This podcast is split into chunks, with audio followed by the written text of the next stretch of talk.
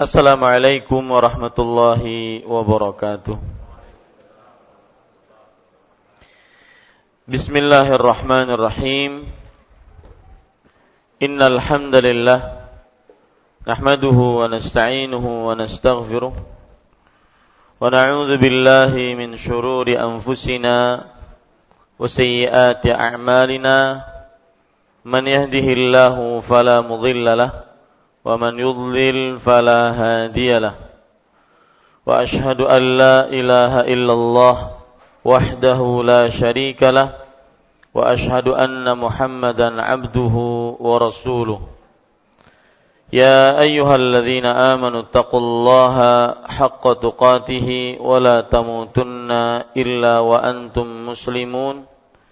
يا أيها الناس اتقوا ربكم الذي خلقكم من نفس واحدة وخلق منها زوجها وبث منهما رجالا كثيرا ونساء.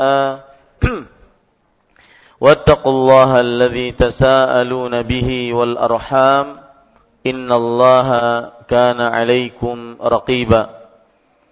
يا أيها الذين آمنوا اتقوا الله وقولوا قولا سديدا يصلح لكم أعمالكم ويغفر لكم ذنوبكم.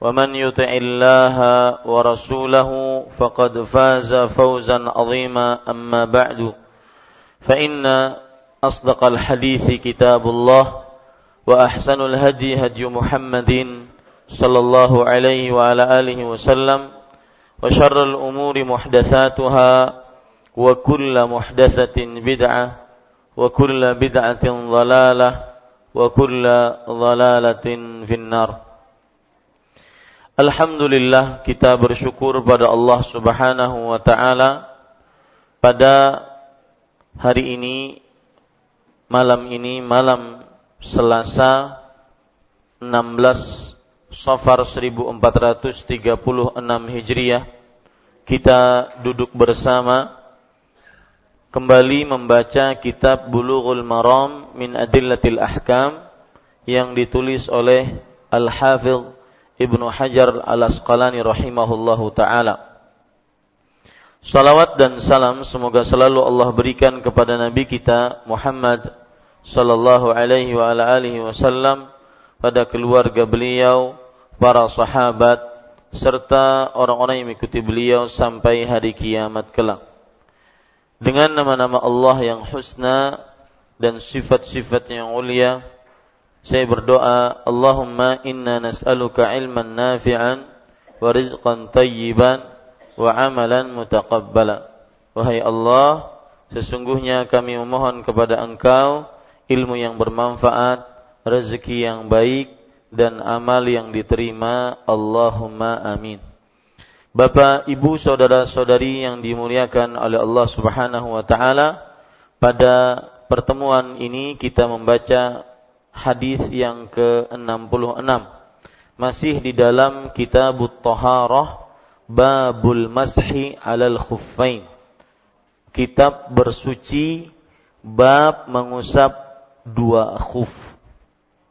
Hadis yang ke-66 saya bacakan وعن صفوان ابن عسال رضي الله عنه قال كان رسول الله صلى الله عليه وعلى آله وسلم يأمرنا إذا كنا سفرا ألا ننزع خفافنا ثلاثة أيام ولياليهن إلا من جنابة ولكن من غائط وبول ونوم. أخرجه النسائي والترمذي واللفظ له وابن خزيمة وصححاه Artinya dari Sofwan bin Asal radhiyallahu anhu ia berkata Nabi Muhammad sallallahu alaihi wa alihi wasallam memerintahkan kepada kami apabila kami sedang dalam perjalanan agar tidak melepas khuf kami selama tiga hari tiga malam. Baik ketika kita mau buang air besar, buang air kecil, ataupun hendak tidur. Kecuali karena sebab junub, dikeluarkan oleh An-Nasai dan At-Tirmidzi. Lafat ini adalah lafat milik Tirmidzi. Ibnu Khuzaimah juga meriwayatkannya. Keduanya yaitu At-Tirmidzi dan Ibnu Khuzaimah mensahihkannya. Bapak Ibu saudara-saudari yang dimuliakan oleh Allah Subhanahu wa taala, hadis yang ke-67 kita baca karena hampir bersamaan. Wa an Ali ibni Abi Thalib radhiyallahu anhu Qal Ja'ala an-nabiy sallallahu alaihi wa ala alihi wasallam thalathata ayyamin wa layaliyahunna lil musafir wa yawman wa lailatan lil muqim yakni fil mashi 'alal khuffain. Akhrajahu muslimun. Dari Ali bin Abi Thalib radhiyallahu anhu ia berkata Nabi Muhammad sallallahu alaihi wa alihi wasallam menjadikan tiga hari tiga malam untuk seorang musafir dan sehari semalam untuk orang mukim yakni yakni dalam mengusap kedua khuf diriwayatkan oleh Muslim. Bapak Ibu saudara-saudari yang dimuliakan oleh Allah, perhatikan baik-baik jangan sampai tidak memperhatikan karena mukaddimahnya agak panjang. Poin pertama yang kita bicarakan dari hadis ini yang ke-66 dulu yaitu sahabat yang meriwayatkan hadis ini. Beliau adalah Sofwan bin Asal dari kabilah atau keturunan Al-Muradi. Sofwan bin Asal Al-Muradi. Beliau seorang sahabat yang masyhur dan tinggal di kota Kufah. Tinggal di kota Kufah.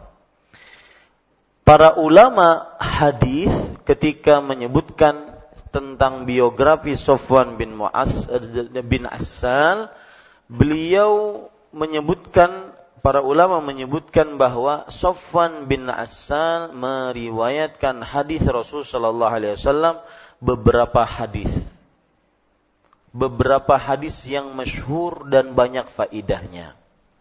Di antaranya yaitu hadis yang panjang tentang mengusap dua khuf. Ini hadis pertama. Yang masyhur yang diriwayatkan oleh Sofwan bin Asal radhiyallahu an.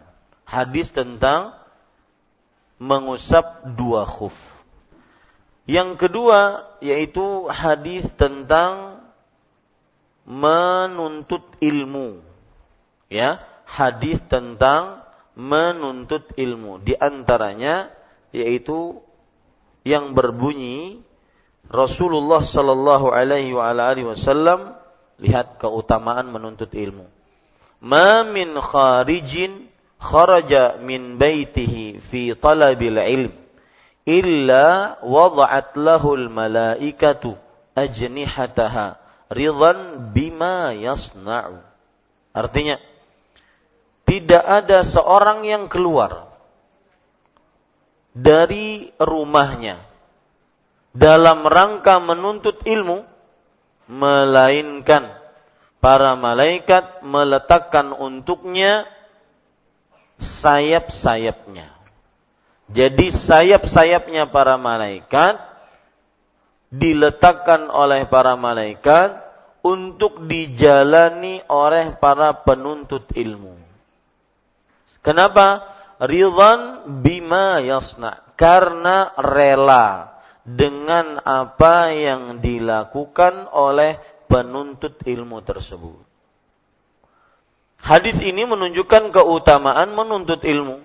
Dan ini salah satu hadis yang masyhur yang diriwayatkan oleh Sofwan bin Assal radhiyallahu anhu.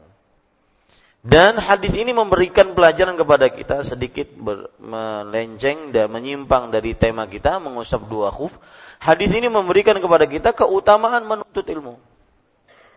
Dan keutamaan menuntut ilmu dan juga keutamaan pergi ke majlis ilmu. Di zaman sekarang mentang-mentang ada televisi sunnah, radio sunnah, kemudian mendengarkan bisa melalui internet, melalui via streaming, maka sebagian orang tidak mengamalkan hadis ini. Yaitu mereka ketinggalan keutamaan hadis ini. Bayangkan para malaikat yang suci, yang mereka itu adalah hamba-hamba Allah yang sangat dekat dengan Allah. Mau-maunya meletakkan sayap mereka di jalan yang dijalani oleh para penuntut ilmu. Kira-kira merasa mulia nggak Pak? Saya masalahnya ini mempunyai beberapa kesulitan.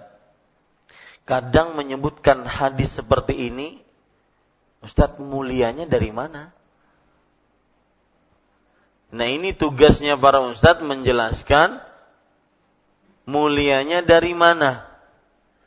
Kira-kira kalau seandainya Bapak keluar dari masjid, saya sediakan karpet merah menuju rumah kira-kira merasa tersanjung atau tersungging? Hah, tersanjung nggak?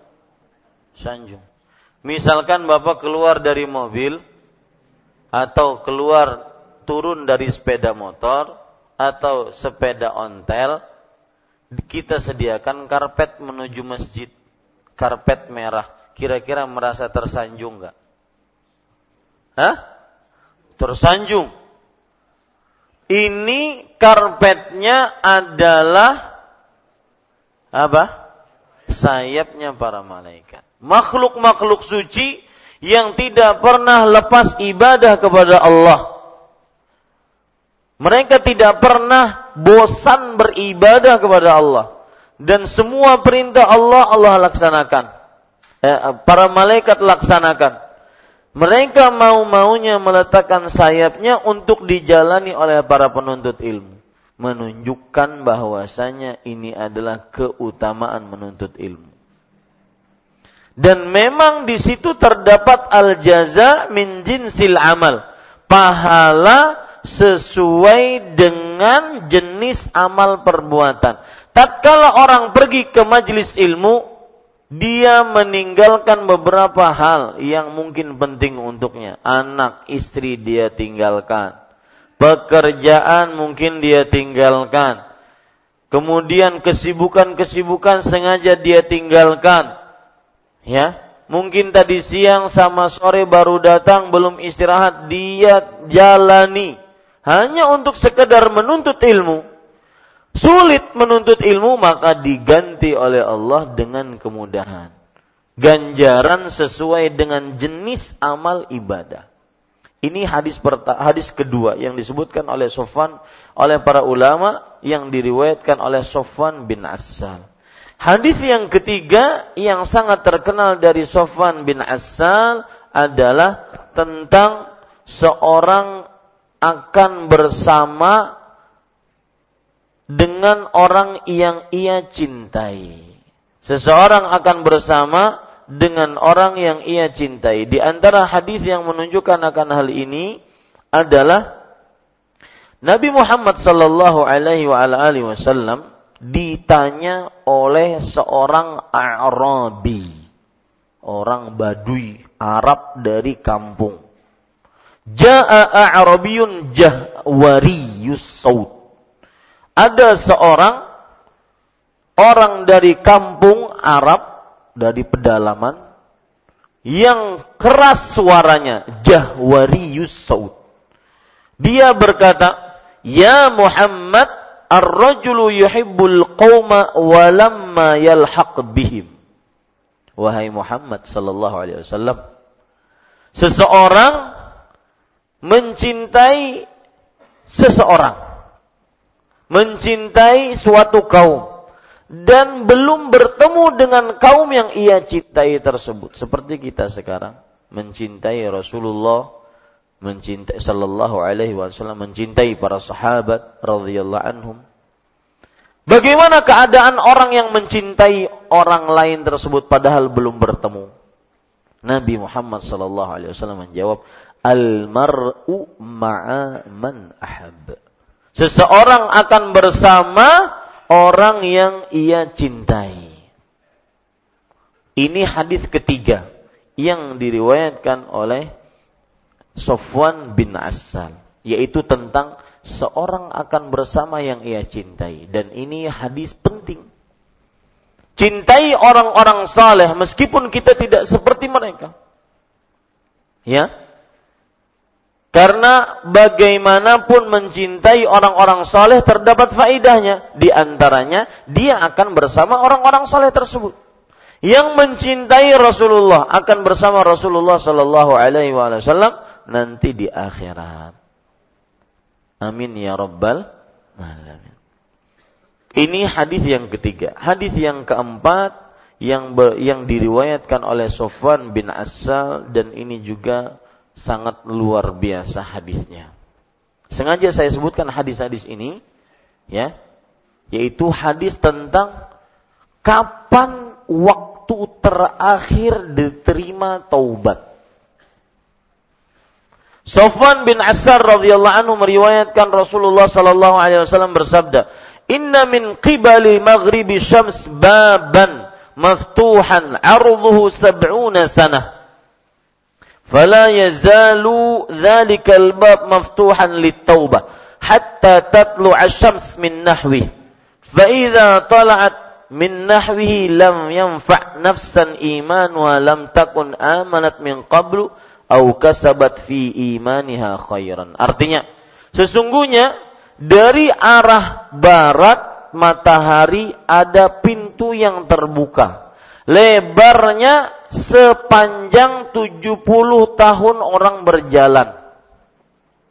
Lebarnya. Jalan dari pemurus dalam sampai 70 tahun sampai mana? Itu lebarnya pintu itu. Fala yazalu dzalikal babu maftuhan. Masih saja pintu itu terbuka hatta tatlu asyams min nahwi sampai matahari terbit dari arahnya. Dari mana tadi? Barat. Kapan matahari terbit dari barat? Menunjukkan apa? Kiamat. Berarti hadis ini menunjukkan bahwasanya pintu taubat akan selalu terbuka dan pintunya luas seluas orang berjalan selama 70 tahun. Kurang apa lagi Allah? Kurang apa lagi Allah? Menerima taubat seorang hamba. Hanya hamba yang tidak tahu diri. Sudah dibukakan pintu taubat 24 jam tidak ditutup sampai hari kiamat masih tidak berdoa, masih tidak mau bertobat kepada Allah Subhanahu wa taala. Dan subhanallah nanti saya akan sebutkan ada pelajaran menarik dari bertobat. Saya teruskan dulu hadisnya. Fa'idha tala'at min nahwi lam yanfa' syai' nafsan iman wa lam takun amanat min qablu au kasabat fi imannya khaira. Jika matahari telah terbit dari baratnya, maka pada saat itu iman seseorang tidak bermanfaat. Yang belum beriman sebelumnya pada saat itu iman seseorang tidak bermanfaat atau yang belum beramal kebaikan sebelumnya pada saat itu kebaikannya tidak akan bermanfaat. Ini terakhir pintu taubat tertutup. Bapak Ibu, saudara-saudari, ini sedikit makanya saya katakan tadi hati-hati ini hanya mukaddimah saya karena setelah saya periksa hadisnya menarik-menarik dan hadisnya luar biasa tentang taubat, tentang akhir taubat dibuka oleh Allah Subhanahu wa taala. Ada hadis riwayat Imam Muslim yang luar biasa. Rasul Shallallahu Alaihi Wasallam bersabda, ini tentang taubat ya. Lau lam tudhnibu, ladhahaballahu bikum, waladha walaja'a bikum qaumun yudhnibun. Kalau seandainya kalian tidak bertobat, afan. Kalau seandainya kalian tidak berdosa, maka Allah akan lenyapkan kalian, hapuskan kalian dari muka bumi. Dan Allah akan datangkan dengan orang-orang lain yang berdosa. sampai mereka meminta maghfirah kepada Allah Subhanahu wa taala. Fayaghfir. Maka Allah Subhanahu wa taala akhirnya mengampuni untuk mereka. Bayangkan, Pak, indahnya taubat lihat. Allah itu ingin kita berdosa kemudian bertobat. Bukan hanya titik di situ. Allah ingin kita berdosa titik enggak. Allah ingin kita berdosa agar kita apa? Bertobat. Saking utamanya taubat. Ada penjelasan menarik oleh Imam As-San'ani, ulama Islam abad ke-12 Hijriah dari negeri Yaman tentang hadis ini. Beliau perhatikan, beliau mengatakan, "Wadzalika li'annahu qad yakunu sababan linadamatihi wa iqla'ihi wa iqbalihi 'ala Allah." Artinya, Allah Subhanahu wa taala terkadang membuat orang tersebut berdosa memang. Jadi ada kan Bapak pernah mungkin merasakan semua dari kita pernah merasakan saya bertobat. Enggak akan seperti ini lagi. Tapi kembali lagi itu Allah menginginkan itu. Agar apa? Agar ada perasaan menyesal, akhirnya timbul melepaskan dosa, akhirnya mengharap hanya kepada Allah. Itu yang Allah inginkan. Itu rahasia dibalik berdosanya manusia. Indah kan? Ya. Kemudian, wastighfarihi min kulli dzam Kemudian setelah itu baru dia meminta maghfirah dari seluruh dosa. Yang luar biasa lagi, ini luar biasa. Yang, yang ahad kemarin saya jelaskan di majelis Taklim Ar-Rahmat Suzuki. Penyakitnya para ahli ibadah. Yang luar biasa lagi, kenapa Allah ingin seorang hamba berdosa, lalu dia bertobat, adalah wa idhabu ajaban ajaba nafsih. Hati-hati ahli ibadah menghilangkan dari diri sifat ujub dari dirinya. Ini penyakit paling bahaya bagi orang yang ahli ibadah. Apa itu ujub? Ujub adalah antara li nafsika syai'an laysa 'inda ghairik. Kamu merasa mempunyai sesuatu lebih dari orang lain yang tidak dimiliki oleh orang lain. Ini penyakitnya ahli ibadah. Ya. Ketika kita berdosa, kemudian kita menyesal, melepaskan dosa tersebut, minta ampun sejadi-jadinya, itu faidahnya adalah menghilangkan ujub dalam diri. Ini penyakitnya para ahli ibadah. Seakan-akan orang lain tidak akan pernah sama dengan saya. Saya yang paling khusyuk. Saya yang paling banyak zikirnya. Saya yang paling banyak sholatnya. Saya yang paling suka menangis. Tidak. Ini ujub. Hati-hati. Dan Rasul Shallallahu Alaihi Wasallam bersabda, "Thalathun muhlikat." Tiga hal yang menghabiskan pahala, memusnahkan pahala. I'jabul mar'i binafsih. Salah satu dari tiga hal tersebut merasa dirinya bangga dengan amal ibadahnya. Merasa orang lain tidak pernah berbuat seperti apa yang dibuat oleh dirinya. Hati-hati penyakit ini. Itu faedahnya berdosa kepada Allah. Bahkan Pak, berdosa saja ada faedah. Luar biasa. Kemudian, wa fi disebutkan perkataan yang sangat menarik, pantas ditulis dengan tinta emas. Di dalam kitab Nahjul Balaghah sayyi'atun tasu'uka khairun min hasanatin tu'jibuka. Lihat. Dosa yang membuat kamu akhirnya istighfar itu lebih utama dibandingkan satu amal yang membuat kamu ujub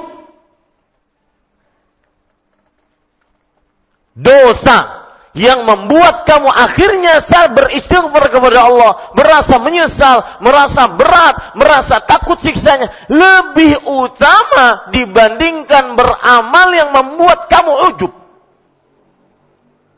Ini para ikhwan yang dirahmati oleh Allah Subhanahu wa taala. Lihat, kemudian beliau mengatakan, "Li'annal i'jaba qad yubtiluha wal isa'ata minas sayyi'ah qad tamhuha." Artinya, karena ujub terhadap amal itu menghapuskan, membatalkan pahala. Sedangkan sebuah dosa yang dia lakukan, kemudian dia merasa berdosa, akhirnya beristighfar, itu menghapuskan dosanya. Lihat, orang pintar seperti ini. Orang yang tahu hakikat diri seperti ini.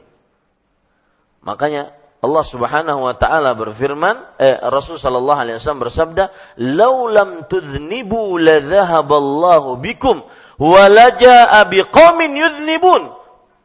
Kalau seandainya kalian tidak berdosa, Allah akan hapuskan kalian dari muka bumi. Dan Allah akan datangkan orang-orang yang berdosa. Ingat, perkataan hadis seperti ini bukan untuk meremehkan dosa, tapi untuk menjelaskan tingginya taubat dan meminta maghfirah kepada Allah. Ini salah satu hadis yang disebutkan oleh siapa? Sofwan bin Asal. Dan ini hadis-hadis yang masyhur. Ya. Jadi hadis yang pertama saya ulangi tentang mengusap dua khuf. Hadis yang kedua yaitu tentang keutamaan menuntut ilmu. Hadis yang ketiga yaitu tentang cinta. Seseorang akan bersama orang yang ia cintai. Kalau yang dia cintai petinju, kafir, ya berarti nanti di akhirat akan bertinju dia dengan orang kafir tersebut.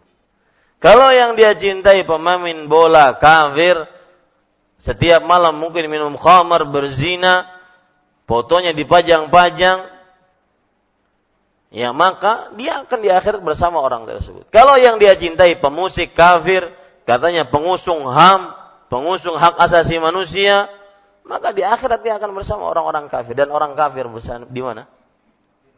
di neraka. Selama-lamanya, kekal abadi, tidak ada keluar darinya. Ini makna sabda Rasulullah, "Man tashabbaha biqaumin fahuwa minhum."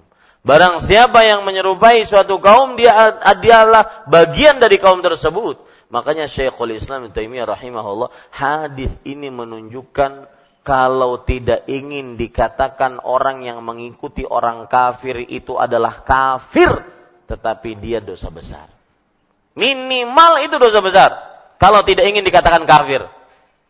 Mengikuti kebiasaan orang-orang kafir.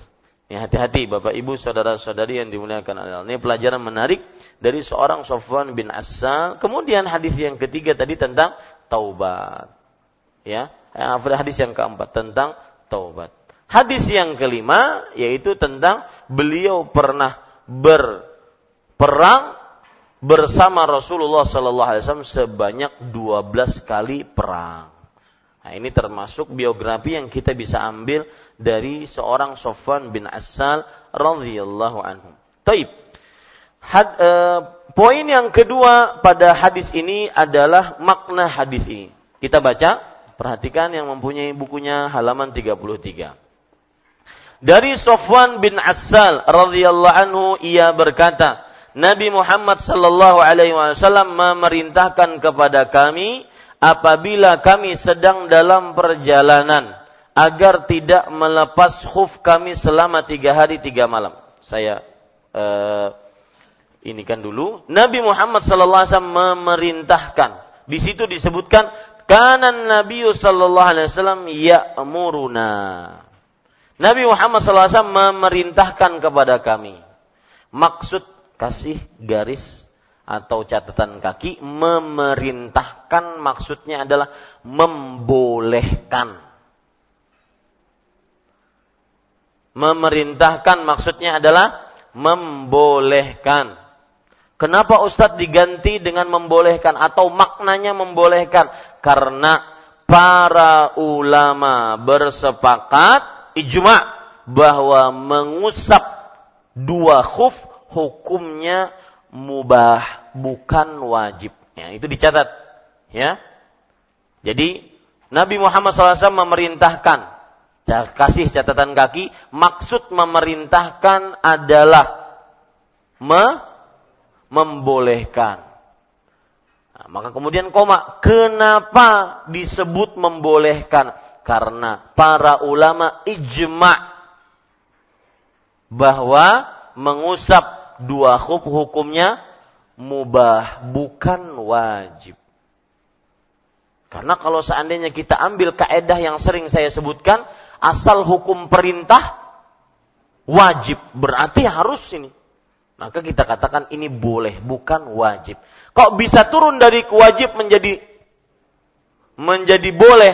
Karena ijma para ulama bersepakat, berkonsensus bahwa mengusap dua khuf hukumnya mubah, boleh, bukan wajib. Itu yang menurunkan dia dari perintah menuju mubah. Taib. Kemudian Bapak Ibu saudara-saudari, Nabi Muhammad sallallahu alaihi wasallam memerintahkan kepada kami. Kami di sini adalah para sahabat. Kami di sini adalah para sahabat.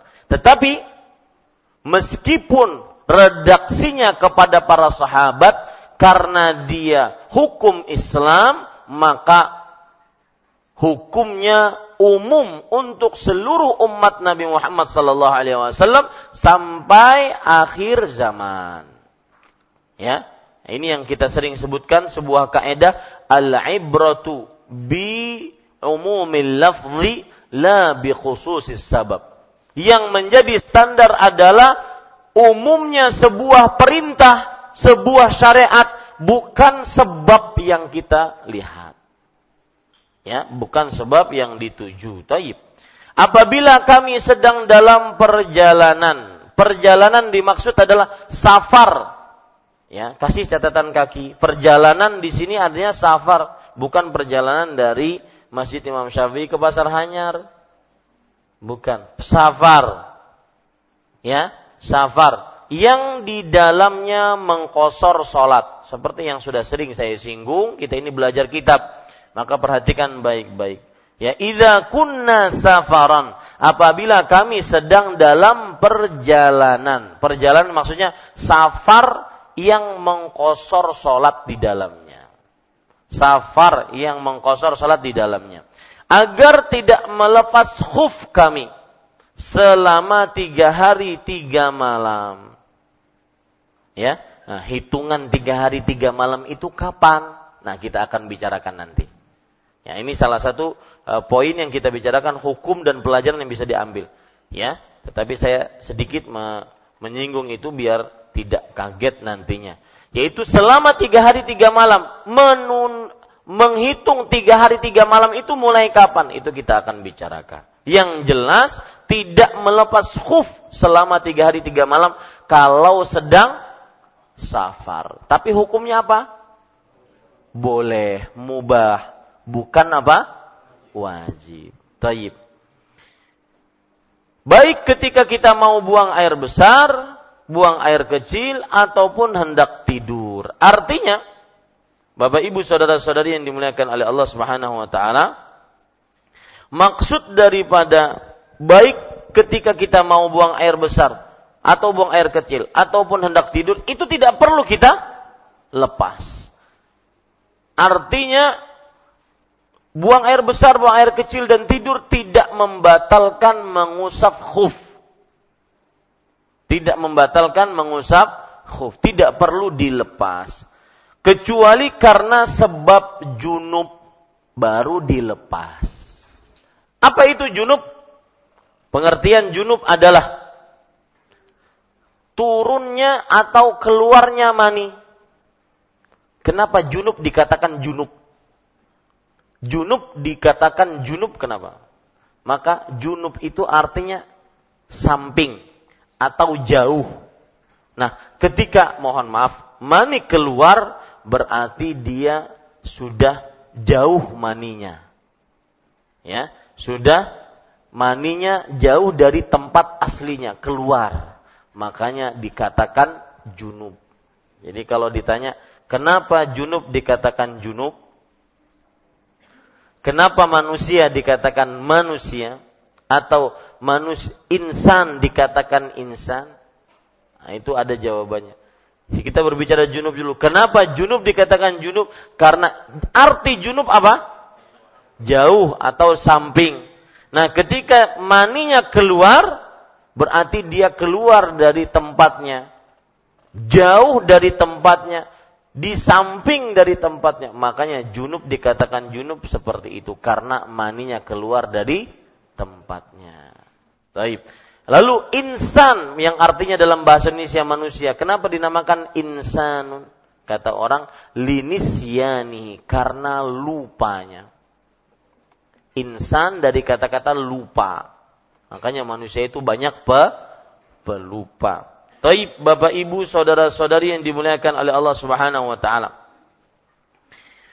Kalau sudah kita pahami itu, di hadis ini dikeluarkan oleh Imam An-Nasai, At-Tirmidzi, Lafat ini adalah lafat At-Tirmidzi, Ibnu Khuzaimah juga meriwayatkannya, keduanya yaitu At-Tirmidzi dan Ibnu Khuzaimah mensahihkannya. Hadis ini sebenarnya kalau dilihat dari satu-satu riwayatnya lemah, tetapi dia bisa dengan lemah lemah lemah lemah bersatu menjadi hasan. Makanya hadisnya apa? Hasan. Hasan itu apa? Hadis hasan adalah hadis yang dia di bawah derajat sahih. Itu hadis hasan. Hadis hasan adalah hadis yang di bawah derajat sahih. Ya rahmukallah. Bapak Ibu saudara-saudari yang dimuliakan oleh Allah Subhanahu wa taala, taib. Sekarang kita ambil poin ketiga, hadisnya hasan. Derajat hadis, hadisnya hasan. Poin yang keempat yaitu pelajaran dan hukum yang kita bisa ambil dari hadis ini. Apa pelajarannya? Yang pertama, hadis ini menunjukkan bahwasanya mengusap dua khuf terbatas dengan waktu. Mengusap dua khuf terbatas dengan waktu. Untuk musafir, tiga hari tiga malam. Untuk mukim, satu hari satu malam. Itu batasan waktunya. Dan ini adalah pendapatnya jumhur. Jumhur ulama bahwasanya mengusap khuf dibatasi dengan waktu. Tidak boleh sebulanan pakai khuf. Ya, tidak boleh. Dibatasi dengan waktu. Iya. Nah, itu lain pulang tuh. Mbah tiga hari baunya lain pulang. Ya, betul itu. Taib. Nang bepadah masam sudah mencium kah? Subhanallah. Baik Bapak Ibu saudara-saudari yang dimuliakan oleh Allah Subhanahu wa taala. Pelajaran yang kedua. Hadis ini menunjukkan mudahnya syariat Islam. Dari sisi mana? musafir dibasat, dibatasi tiga hari tiga malam, mukim dibatasi satu hari satu malam. Ya, kalau coba kalau musafir disamakan dengan mukim satu hari satu malam, oh repot. Ya, kadang-kadang orang memakai sepatu, sepatunya e, berat dan segala macam. Kalau ingin safar kan seperti itu. Kalau seandainya cuma sama dengan mukim satu hari satu malam, maka lepas, pakai lagi, lepas lagi, pakai lagi. Susah.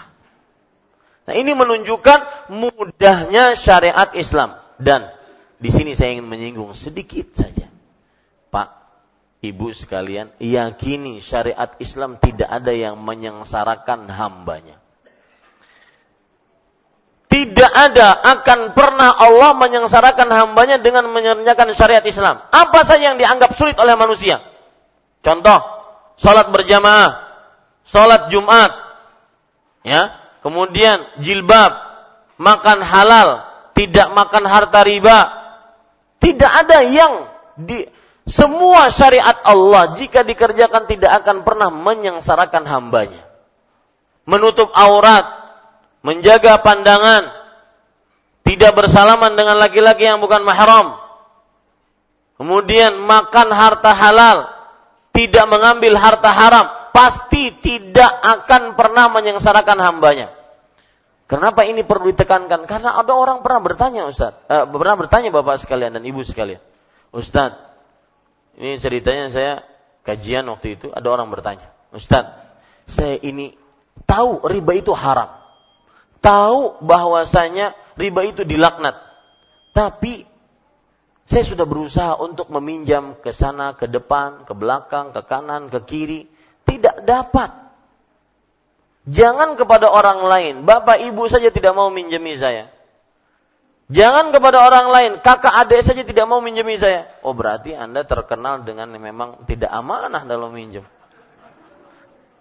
Keluarga saya enggak enggak percaya apalagi orang lain.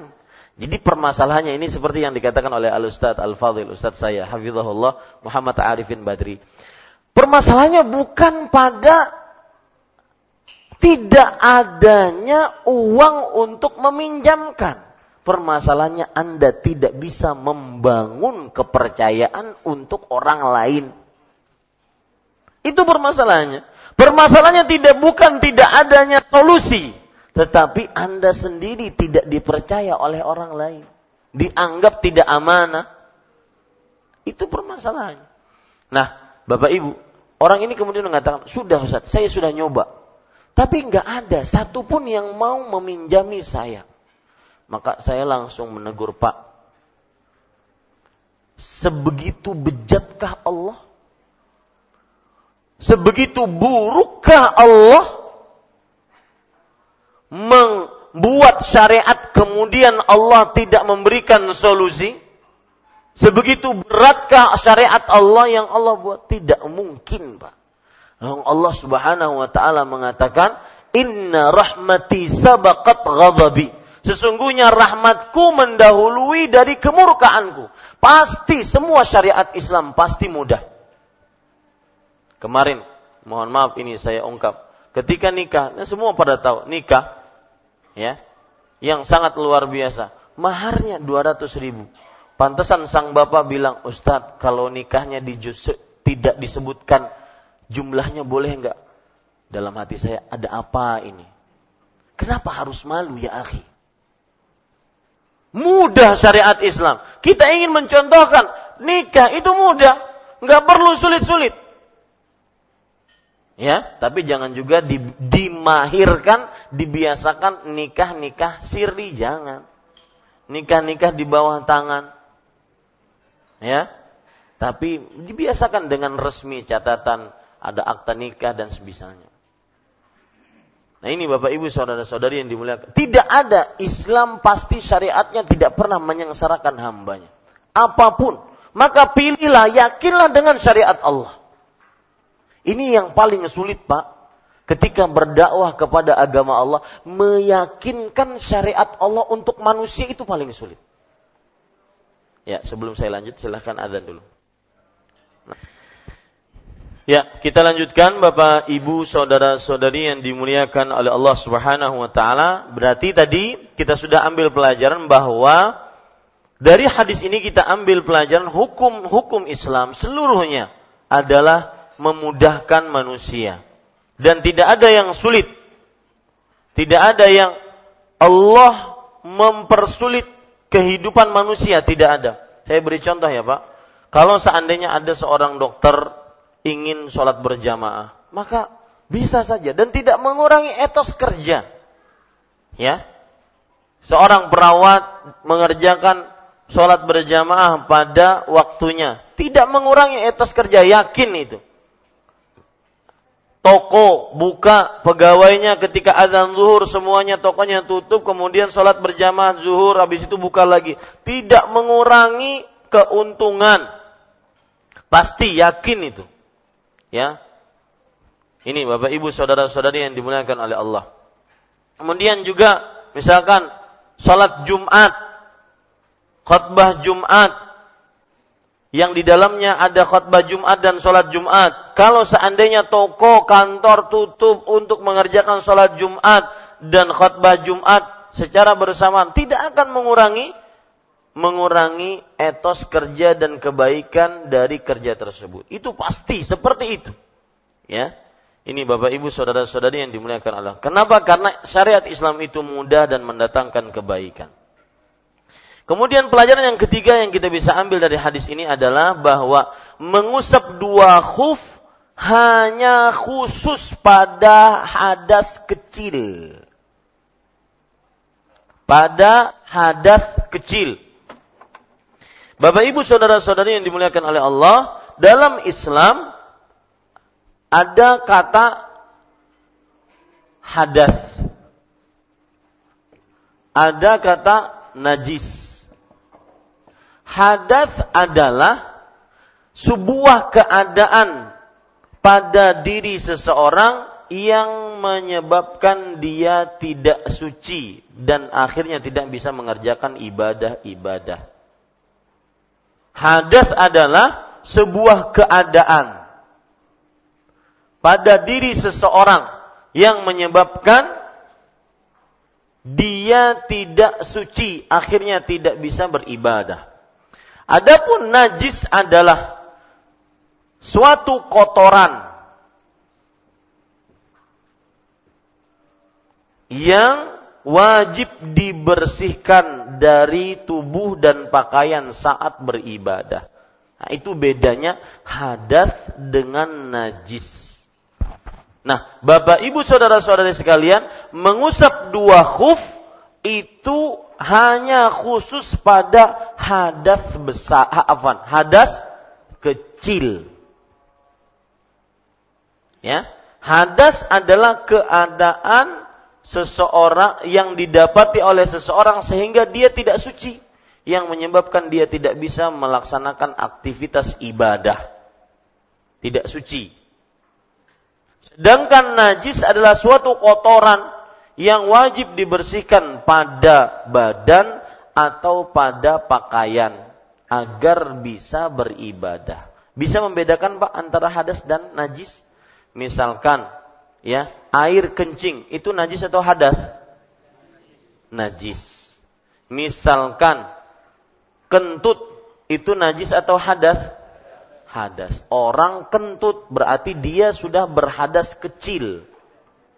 Ya, keadaan dirinya berhadas kecil yang mengakibatkan dia tidak bisa beribadah. Nah, kemudian hadas itu dibagi menjadi dua. Ada kecil, ada besar. Najis dibagi menjadi dua. Ada najis ringan, berat. Ya. Kecil seperti hadas kecil seperti apa? Seperti kencing, buang air besar, tidur, itu hadas kecil. Ya. Buang angin itu hadas apa? Kecil. Hadas besar seperti apa? Junub. Ya, junub, haid, nifas, itu apa? Hadas besar. Yang diwajibkan. Kalau hadas besar diwajibkan mandi. Hadas kecil diwajibkan wudhu saja. Nah itu beda-bedanya. Ya?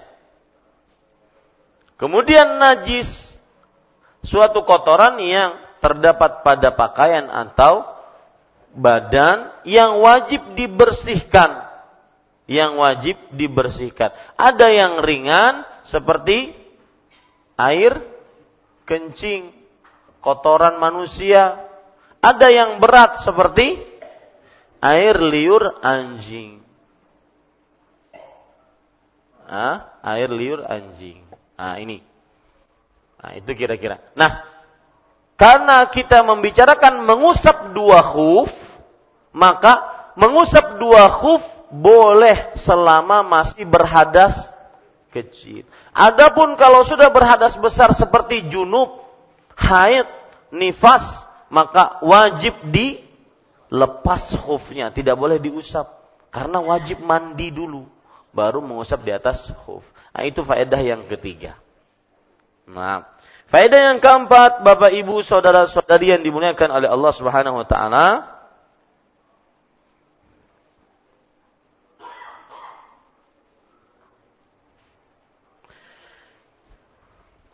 syarat-syarat mengusap dua khuf. Catat.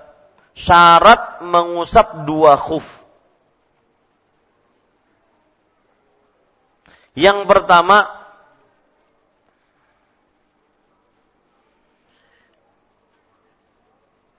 yang dipakai adalah khuf. Syarat mengusap dua khuf. Yang pertama, yang dipakai adalah khuf, sepatu yang membentuk kaki sampai menutupi dua mata kaki. Ini syarat mengusap dua khuf. Syarat yang kedua, mengusap dua khuf harus di waktu yang telah ditentukan. Tidak boleh keluar waktunya. Satu hari satu malam untuk mukim, tiga hari tiga malam untuk musa, musafir. Mengusap dua khuf hanya pada waktu yang telah ditentukan. Syarat yang ketiga yaitu mengusap dua khuf karena hadas kecil saja, bukan hadas besar.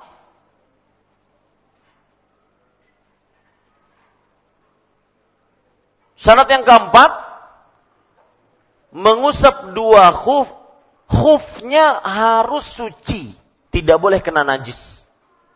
Khufnya harus suci, tidak boleh kena najis.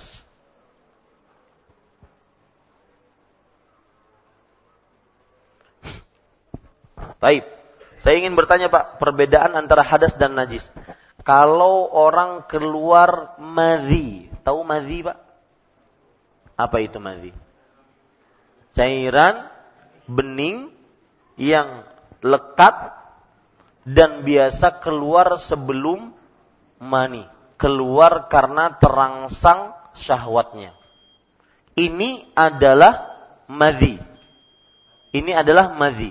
Apa hukumnya keluar madhi? Hukumnya keluar madhi apa? Hadas kecil. Madhinya sendiri apa? Najis. Itu bedanya. Paham ya? Hadas itu keadaannya, najis itu zatnya. Baik. Bapak Ibu saudara-saudari yang dimuliakan oleh Allah Subhanahu wa taala. Jadi syarat yang keempat tadi apa? Khufnya harus suci, tidak boleh kena najis. Ya, syarat yang keempat khuf harus suci, tidak boleh kena najis.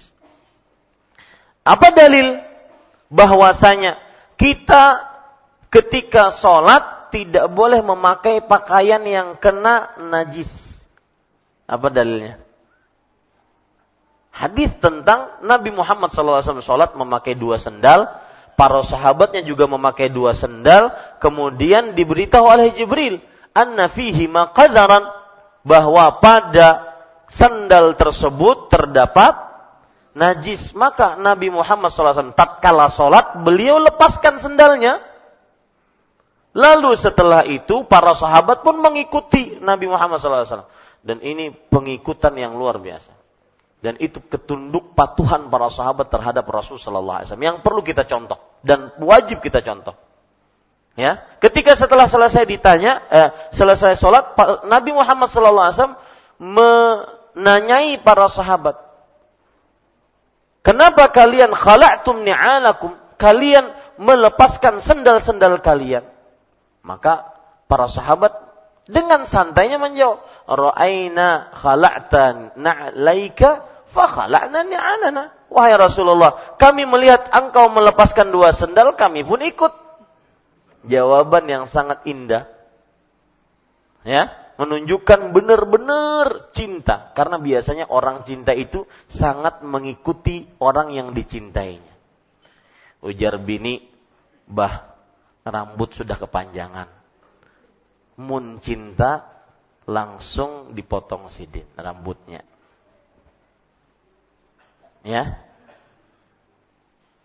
Ujar bini, "Bah, parut sudah maju benar baik." mun cinta pasti berusaha untuk menurunkan derajat perutnya. Ya. Ada pepatah Arab mengatakan, "Lau kana hubbuka sadiqan la ata'tahu, innal muhibba liman yuhibbu muti'u." Kalau seandainya kecintaanmu benar-benar tulus, maka niscaya kamu akan taati orang yang kamu cintai. Sesungguhnya seorang yang mencintai orang yang dicintainya sangatlah taat, sangatlah patuh. Seperti para sahabat sangat patuh kepada Nabi Muhammad SAW. Lalu Nabi menjelaskan kenapa beliau melepaskan kedua sendalnya. Kata Nabi Muhammad SAW, sesungguhnya Jibril memberitahukan kepadaku bahwa di dalam dua sendal tersebut terdapat najis, maka aku lepaskan. Di sini terdapat pelajaran bahwa tidak boleh kita memakai sesuatu yang najis tatkala sholat. Hah, sekarang ada permasalahan. Ini juga bisa membedakan antara najis dengan hadas. Kalau orang sholat, selesai sholat, baru dia ingat bahwasanya celananya kena air kencing air kencing anaknya. Kira-kira dia ulang atau tidak? Hah? Dia sedang dia sekarang mendapatkan hadas kah, mendapatkan najis kah? Najis. Tidak apa? Hadas. Hadasnya enggak, dia suci. Dia orang yang suci. Pakaiannya yang kena najis. Kira-kira kalau dia sholat Allahu Akbar sampai salam baru ingat ini pakaian kena najis. Tapi ingatnya setelah salam. Kira-kira apa yang dia lakukan dengan sholatnya? Sah sholatnya atau ulang sholatnya? Dari mana kita tahu? Tadi Rasulullah Sallallahu Alaihi Wasallam beliau tidak mengulang sholatnya ketika diberitahu oleh kan satu rakaat beliau sholat memakai sendal yang ada najisnya. Ketika diberitahukan oleh Rasulullah oleh Jibril, wahai Rasulullah di dalam sendalmu ada najis, maka beliau cuma melepaskannya, tidak mengulang sholatnya. Padahal rakaat pertama beliau memakai sendal yang najis. Nah, begitu pula kalau taunya setelah salam, kalau taunya di tengah-tengah sholat bagaimana? Nah, harus tutup batal. Ganti. Ya, ganti. Taib. Itu permasalahan agak ringan. Ada permasalahan yang lebih pelik. Orang sholat asar. Habis sholat asar, beliau kencing. Ternyata saat membuka celana dalam mohon maaf ada berkas ber, apa bercak di celana celana dalamnya. Kira-kira beliau sedang berhadas atau sedang bernajis saja?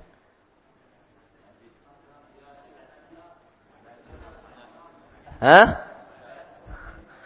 Maka jawabannya dilihat sebelum asar tidur atau tidak. Kalau seandainya tidur, maka dimungkinkan saat tidur keluar madhi atau mani. Ya? Maka pada saat itu dilihat madhikah manikah baru dia bisa berlaku apakah dia mandi atau hanya berwudu saja otomatis sholat asarnya apa? Hah? Ini bedanya hadas dengan najis. Otomatis sholat asarnya apa? Sah atau tidak? Hah? Yang mengatakan sah angkat tangan. Memang demokrasi. Yang uh, apa? Otomatis sholat asarnya apa? Tidak sah. Kenapa? Karena dia berhadas. Saya dipahami ya? Wah, Ustadz berarti ulang dong. Iya, ulang. Sholat asarnya. Ustadz, kalau kejadiannya lebih pelik lagi. Isya-isya hanya sidin maitihi selana dalamnya sudah tiga kali sholat. Hanya terlihat bahwasanya di situ terdapat bercak Hmm. Gimana? Sama, dia berhadas atau bernadis? Berhadas. Sholatnya tidak sah atau sah? Tidak sah. Taib. Yang mana yang tidak sahnya?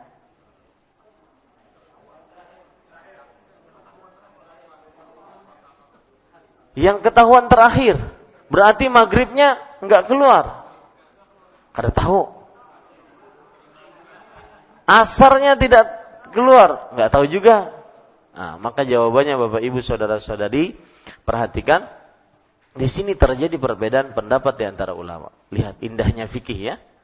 Terjadi perbedaan pendapat di antara ulama. Ada yang mengatakan bahwa kapan terakhir dia tidur? Oh, sebelum asar.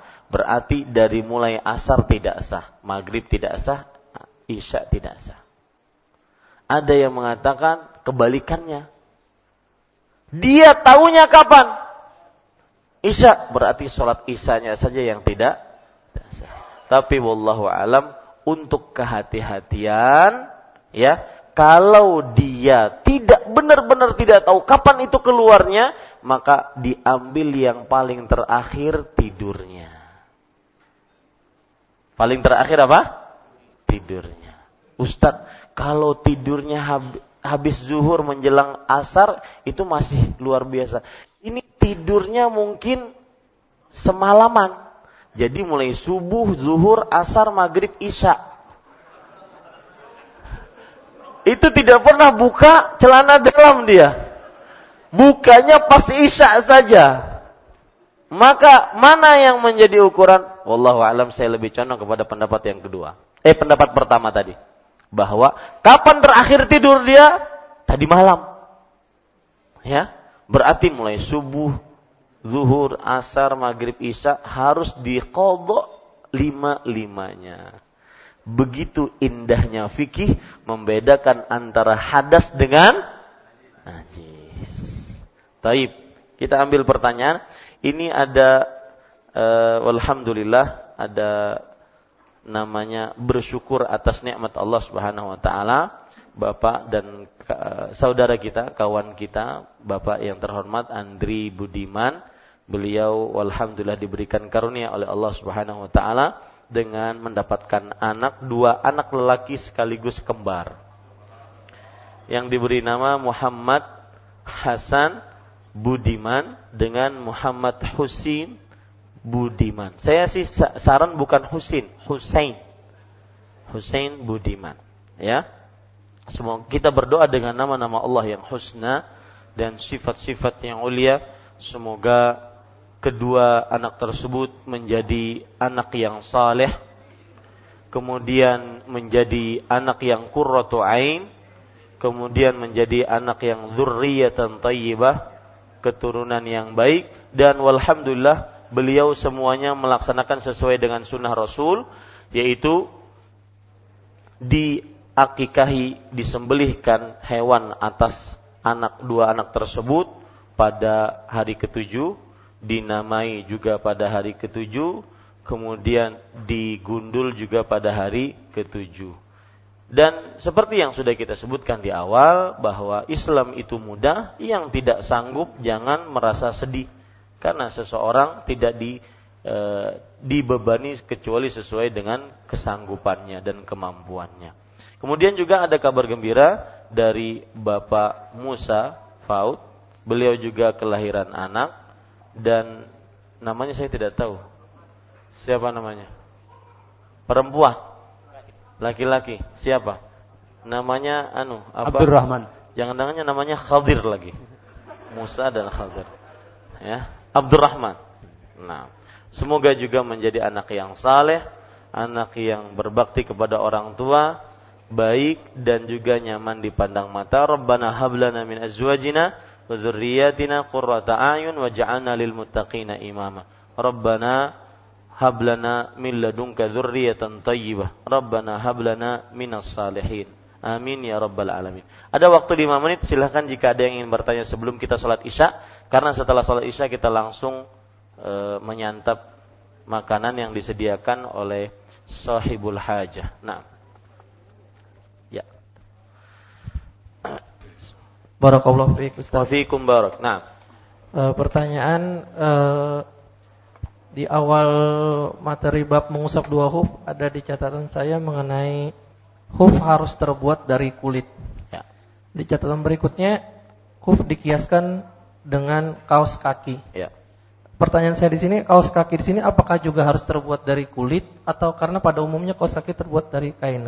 Enggak, kaos kaki kaos kaki yang kita kenal, kain. Ya. Jadi ketika antum mencatat khuf adalah sepatu yang terbuat dari kulit, itu maksudnya adalah pengertian khufnya. Pengertian khufnya. Kemudian dianalogikan dengan e, dua kaos kaki. Ya, disamakan dengan kaos kaki. Jadi hukumnya sama kalau dia kaos kaki. Tidak dan tidak mesti kaos kakinya harus terbuat dari khuf juga, dari kulit juga tidak. Kaos kaki. Dan di sini terdapat pelajaran juga baik kaos kaki itu tebal atau tipis, baik ketika diusap itu uh, bahannya menyerap atau tidak menyerap, bukan urusan. Yang penting menutup kedua uh, telapak kaki sampai mata kaki. Wallahu a'lam. Nah, yang kedua Ustaz, di sini kan terakhir tadi khuf harus suci, tidak boleh ada najis. Nah. Kalau khufnya ini sepatu dari kulit Ustaz, kan dibawa berjalan Ustaz, apakah harus diperiksa dulu gitu? Karena kalau berjalan kan kita tidak tahu apa terinjak apa gitu. Iya.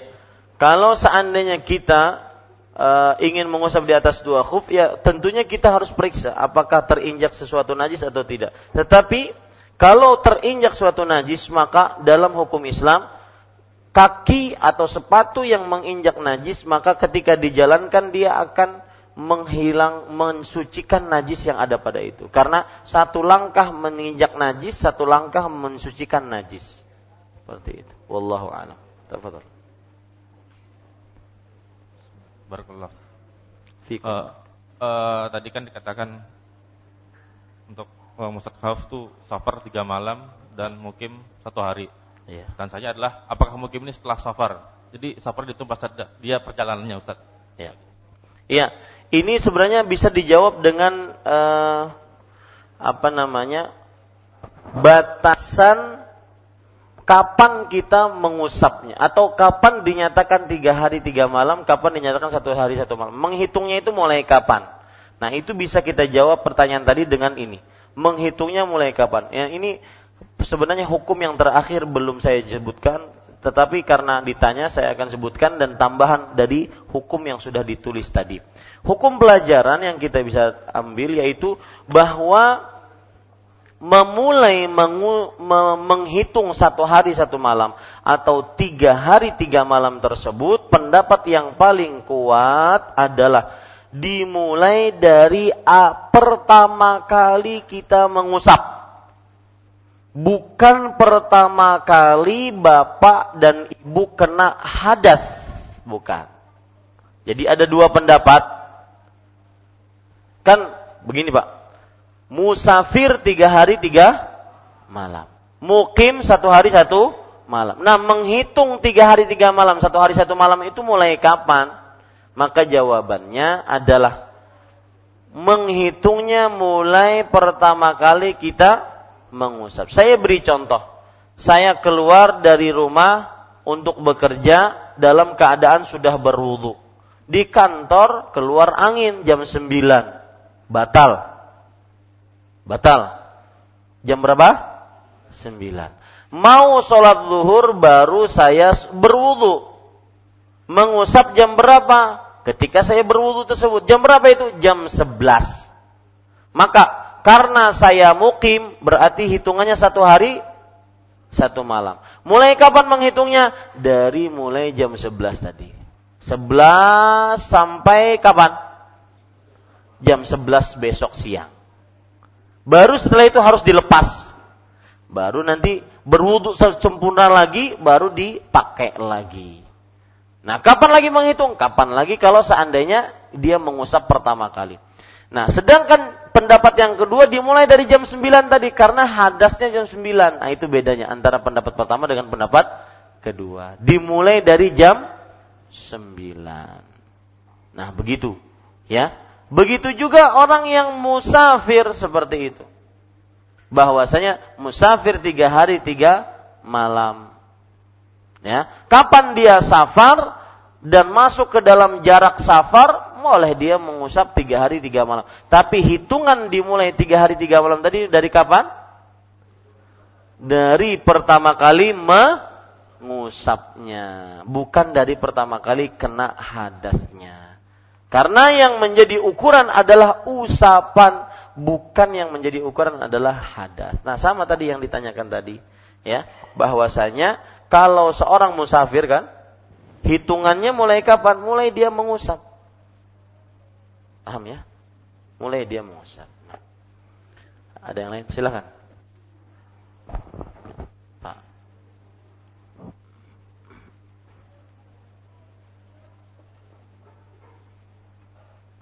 Ya, kepada yang ingin berakikah, sering-sering saja ke sini. Insya Allah masjid jamaah masjid Imam Syafi'i siap sekali. Kita buka iklan. nah, silahkan. Jazakallah khair Ustaz atas kesempatan diberikan. Nah, barakallah fiik. Uh, yang pertama uh, tentang mengusap dua huf yang asal kata perintah kan wajib.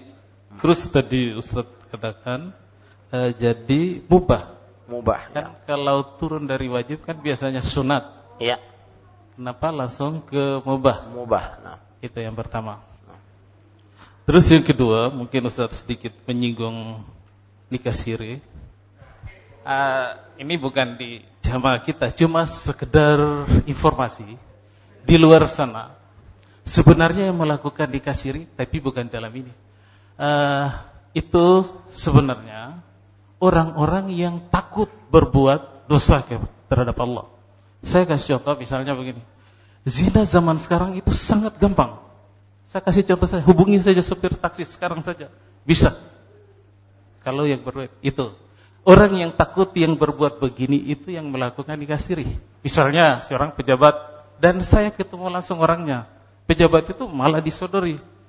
Nah, karena dia takut, makanya dia melakukan tapi tercatat tersembunyi tapi bukan lewat KUA tapi belakangan dia urus bahkan si orang Kapolda pun saya bahkan yang tidak takut itu ada yang Kapolda dipecat langsung yang tidak takut. Tapi yang takut ah, inilah yang melakukan dikasih yang takut terhadap Allah. Uh, terus zaman sekarang informasi pacaran misalnya contoh saja misalnya kakanwil agama bisa cek sekretaris pribadinya itu wanita seruangan di Indonesia sebagian besar. Dan itu yang kenyataan. Jadi yang sebenarnya melakukan nikah siri itu orang yang takut berbuat dosa. Ah, cuma yang masalahnya zaman sekarang ini bahkan kita jamaah juga ikut terjangkit. Kalau pacaran kok jadi gampang, kok nikah jadi ribut. Ini yang kenyataan sekarang zaman sekarang. Ini saja mungkin informasi yang jadi pertanyaan saya yang pertama tadi. Ya. E, pertanyaan yang pertama, e, jawaban untuk pertanyaan pertama adalah tentang kenapa perintah kan di situ Nabi Muhammad SAW memerintahkan. Yang saya katakan tadi perintah biasanya asal hukumnya adalah wajib. Kemudian dia turun menjadi sunnah, baru dia turun menjadi mubah. Nah, kenapa ini turun langsung dua tingkat jadi mubah? Maka jawabannya karena ijma tadi. Dan ijma dari para ulama. Kalau sudah ijma tidak perlu menyebut kata jumhur. Karena ijma itu artinya seluruh ulama. Ya, dia akhirnya menurunkan para ulama bersepakat bahwa ijma bahwa mengusap dua khuf itu hukumnya apa? Hukumnya adalah e, mubah, bukan wajib. Mereka mengatakan seperti itu, mubah mubah itu silahkan pilih. Ya, silahkan pilih. Seperti itu. Jadi kenapa diturunkan langsung ke mubah bukan ke sunnah dulu? Karena dia ijma'nya. Ijma'nya teksnya begitu. Ya, ajma'al muslimun ala anna mashal khuffaini mubahun. Kaum muslim seluruhnya bersepakat bahwasanya mengusap dua khuf hukumnya mubah.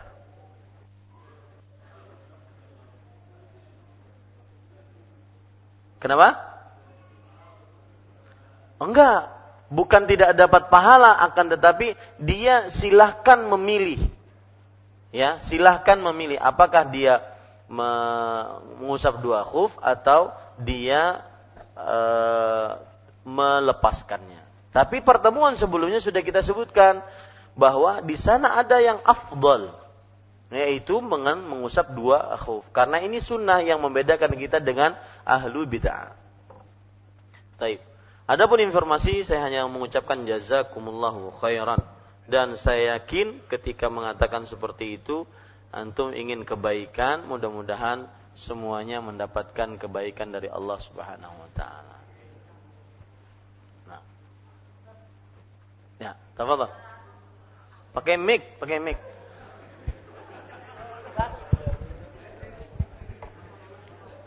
Asal jangan nikah sirilah. Bismillah. Masalah akikah Ustaz, itu nah. kan kembar. Akikah? Akikah yang anak kembar laki-laki itu. Ah, ah, itu kambingnya dua-dua Pak, satu-satu. Empat ya. Pian hendak berapa? Terima kasih. ya. Kenapa saya tanya seperti itu?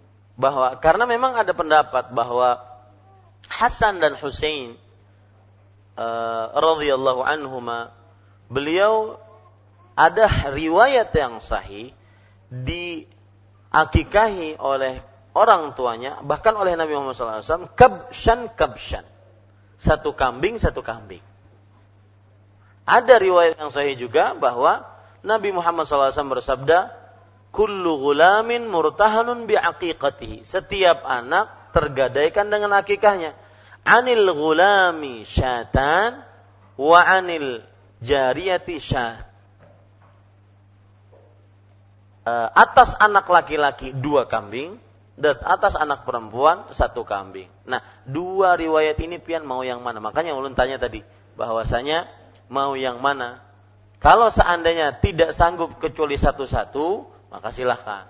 Kalau sanggup dua, dua berarti empat kambing, maka juga dipersilahkan. Tapi tentunya sebelum mempunyai anak menikah dulu. Dan ini doa dari ulun, mudah-mudahan dapat jodoh. Nah. nah. Terima kasih. Ah, mengenai najis Ustaz. Kadang-kadang najis, kadang ada penyakit yang air kencing itu sering keluar keluar. Beser, beser. Iya. Walaupun ah. lagi sholat gimana Ustaz? Iya, bagus pertanyaannya. Jika itu jika itu adalah penyakit yang derita, maka pertama saya katakan bersabar dan berharap pahala dari Allah Subhanahu wa Karena ini berat, ya, berat sekali. Yang kedua, la yukallifullahu nafsan illa usaha. Allah tidak membebani seseorang kecuali sesuai dengan kesanggupannya. Maka apa yang dikerjakan sesuai dengan kesanggupan. Buang air kecil, bersihkan dengan sebersih-bersihnya, baru setelah itu kita sholat. Meskipun kadang-kadang keluar sedikit atau banyak. Kalau seandainya ada alat, terutama di zaman modern seperti ini, ada alat yang menghalangi antara air kencing dengan celananya, maka ini tidak inilah yang dipakai lebih baik. Kalau tidak ada, maka la yukallifullah nafsan illa usaha. Nah. Silakan. Ini terakhir ya. Ini terakhir karena kambing sudah mengadangi. Ustaz yang Ustaz yang dirahmati Allah Subhanahu wa taala. Amin ya Rabb. Terima kasih Pak Ustaz. Ulun baru mendengar ini hadis tentang keutamaan ilmu menuntut ilmu tadi Pak Ustaz. Para malaikat melebarkan sayapnya bagi si penuntut ilmu itu. Nah, dari sini Ustaz, kita ini menuntut ilmu.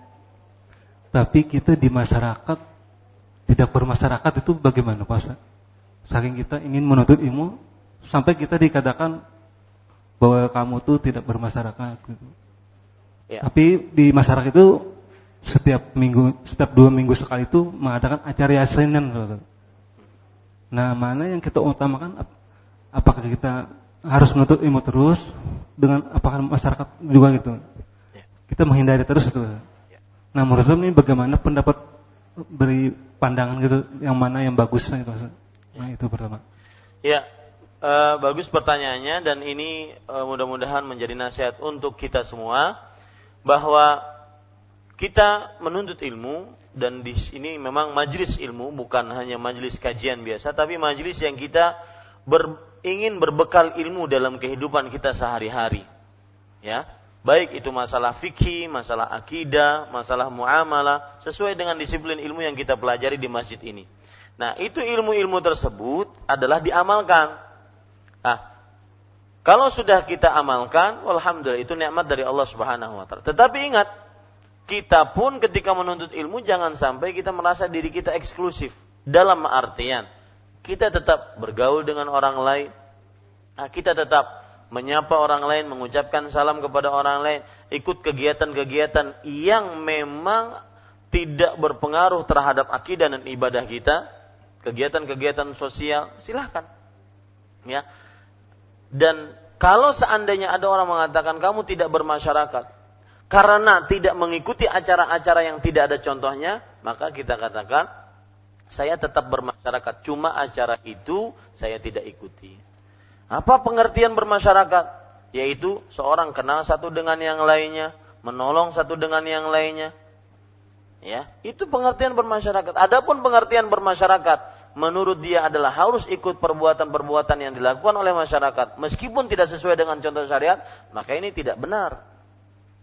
Jadi kita katakan saja kamu kalau di kita kalau kita dituduh tidak bermasyarakat, mohon maaf. Bermasyarakat yang seperti itu saya belum bisa mengerjakannya karena belum ada contohnya dari Rasulullah SAW. Adapun kegiatan-kegiatan lain saya akan ikut. Sudah selesai. Dia tidak akan bisa ngomong banyak. Mau dipaksakan gimana? Ayo sini aku tarik tahlilan nikah. Nggak bisa. Ya. Karena itu adalah hak asasi manusia seseorang bisa menentukan bahwa uh, dia ingin ikut atau tidak ikut. Bisa dipahami ya?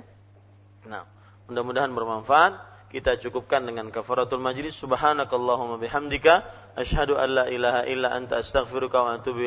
Wassalamualaikum warahmatullahi wabarakatuh.